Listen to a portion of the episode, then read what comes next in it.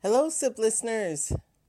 I want to talk about food or the lack thereof. My topic for today is food isn't really food. Reports are more than half of what you eat isn't even real food. And by real food, what we mean is the alternative is processed food or even what they call ultra processed food which doesn't even start out as food. Uh, your regular processed food would be the classification where it's, it's food, but then they have additives. But ultra processed means it doesn't even begin as either some type of animal or something that comes out of the ground. So, what is it that we are actually eating? You know, this is a matter of science and technology and engineering because now we're able to create and simulate so many things. We're able to copycat nature, but that doesn't mean that it's good for us. And furthermore, it's not necess- it's not good for our bodies and our bodies aren't meant to process these things. As a matter of fact, these processed and ultra processed foods turn out to be mostly sugar. That's why they taste good and yet diabetes is at a outrageous percentage among young people. As a matter of fact, a new study reports that ultra processed foods make up about 58% of the average American's energy intake. The United States Department of Agriculture defines processed food that anything that has undergone undergone a transformation from the raw form either to extend shelf life or to improve consumer palatability of raw commodities. So, basically, they are either trying to extend the shelf life or make it taste better. And what doesn't taste better with sugar sprinkled all over it. Now, the ironic part of it, and especially that part about the shelf life. That just speaks to the lives that we lead. No longer are we pulling it out of the ground um, and putting it on the table. Back then, it had a very short shelf life, and so food spoiled or had to be thrown away, or people were finding themselves going to the grocery store on a regular basis because you couldn't store. Well, now we're all about buying in mass quantities, storing it, for whatever period of time. And all of that is bad for the body. That's not what the body was meant to do. Ultra processed foods, though, if you take it that extra step, you think about frozen foods or frozen vegetables are considered uh, processed food. So that's why they came up with the category of ultra processed foods. That's industrial formulations which besides salt, sugar, oils, and fats, include substances not used in culinary preparations or for culinary considerations. In particular, additives used to imitate the sensorial qualities of manually processed foods and their culinary preparation. Okay, so let's just break that down in simple terms. Basically, taking non food simulated or imitated products, adding a little salt, sugar, oil, and fat to it, and then serving it up for people to eat. That's ultra processed food. Basically, that means they're artificial flavors, colors, sweeteners, stabilizers, and other additives to mask the undesirable qualities to make them taste like real food quote unquote. And for example, the study out of Tufts University and out of the University of Sao Paulo set to look at how the convenience has played into the popularity of ultra processed foods, what we all know as fast food. We want it fast, we want it quick, we want it hot, we're on the go, or we want something that we can store when we're away from home. We're eating them because they look good, they taste good, and easily replace a home cooked meal. We just don't have time to sit down and do the proper prep and for real food anymore. Our lifestyle has outpaced that one substance that our body demands.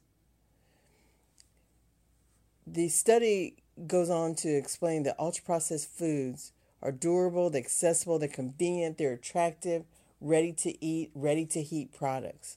Ultra processed foods are formulated to reduce microbial deterioration. So basically, they have a long shelf life and can be transported long distance from the time that they're created and packaged, stored in trucks, and driven across the United States to sit on shelves and ultimately to be bought, maybe to sit on your cupboards even longer or in your freezers, and ultimately to be served. They're extremely palatable because, again, like I, we said, they cover them with sugar and salt and all of those fake flavors, and they can often be habit forming as well. So it's not just you when you find yourself craving that same thing over and over. I myself, I've often said things, there's a, a flavor of a Dorito, the ranch Dorito, that you just can't stop eating once you start. And it's not by coincidence. There was a study that showed that they put particular flavors that burst in your mouth very quickly, but then dissolve. So as soon as you finish, before you even finish one chip, your senses are already craving the next one. No, these foods affect human the human body in many different ways. Again, the craving for sugar. Once you have that that craving, you just crave more. And what leads to that quick sugar high. So we think we have a burst of energy, but it's short lived. So before you know it, you're wanting that next sugar high. This all leads to obesity, type 2 di- diabetes, high cholesterol, hypertension, and even coronary heart disease.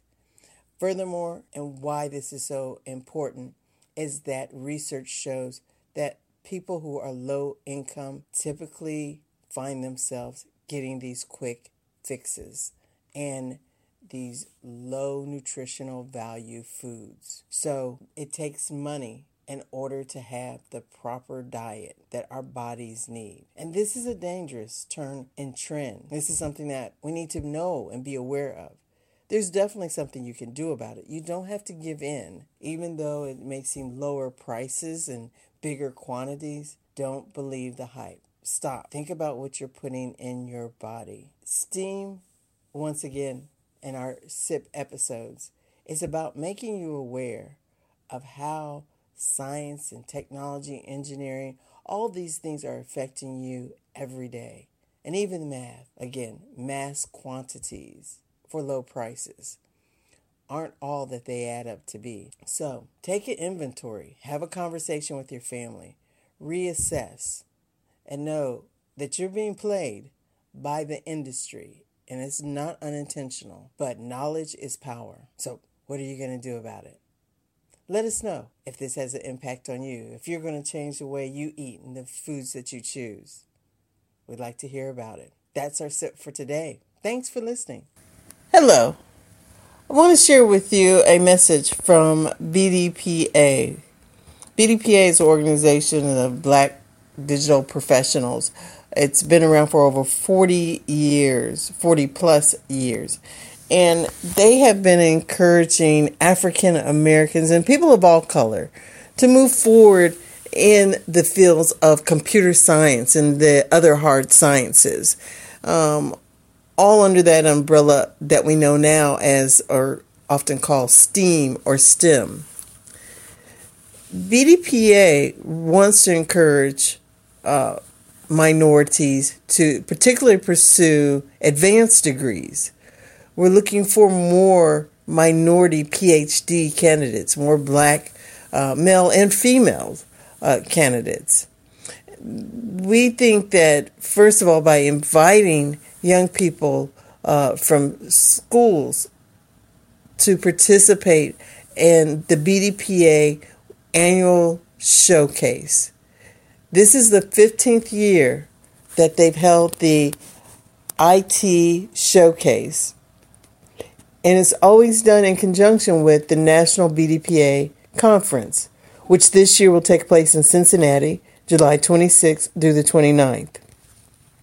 BDPA wants to encourage that recent college graduates or even high school students, current college students who have done or would like to do research or written a paper around any topics related to computing and technology, you can submit your research and paper to BDPA Showcase and you could win. BDPA is looking for high performing students who are looking to earn college scholarships via BDPA and its corporate sponsors. To find out more information on how you can submit your research, please contact Dr. Jesse Bemley, the IT Showcase founder. You can contact via 301 584 3135. Again, 301 584 3135. Or you can connect with him directly at 202 584 1893. Again, that's Dr. Jesse Bemley, the IT Showcase founder. His number is 202 584 1893. For more information about the IT showcase, please visit bdpa.org and search on IT Showcase. The National BDPA IT Showcase allows students to present their from various educational institutes across the United States. They get to present and demonstrate their research. The presentation represents advanced computing and technical topics presented by college and high school students to an audience of corporate representatives, as well as IT professionals and other students. The students participate in this two day event held during the annual National BDPA Technology Conference. The focus of this event includes, but is not limited to, intelligent technologies such as smart toys, machine learning, genetic algorithms. It could also include wearable computing technologies, web technologies, mobile apps and mobile technologies, parallel computing technologies, cybersecurity, computing curricula, and business intelligence. The student presenters' presentations and research projects are judged by a panel of judges in two categories college and high school. Awards are made in each category for first, second, and third place. The awards are presented at the awards presentation at the end of the IT showcase session. Each participant will be recognized with a certificate of appreciation and completion. The 2017 IT Showcase is sponsored by Eli Lilly and Company and Johnson and Johnson. Again, visit bdpa.org slash IT Showcase for more information. You have been listening to Technology Expresso Cafe Radio.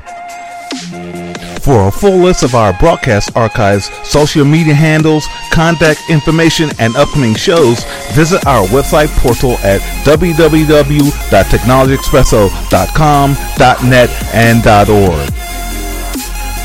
Call our event hotline 855-484-6837 for a list of STEM-related events in various states across the country. That's 855 484 6837. Your feedback is important to us. Send us an email through our website or directly to technologyexpresso at gmail.com. Thanks for listening and remember to listen, learn, leverage, launch.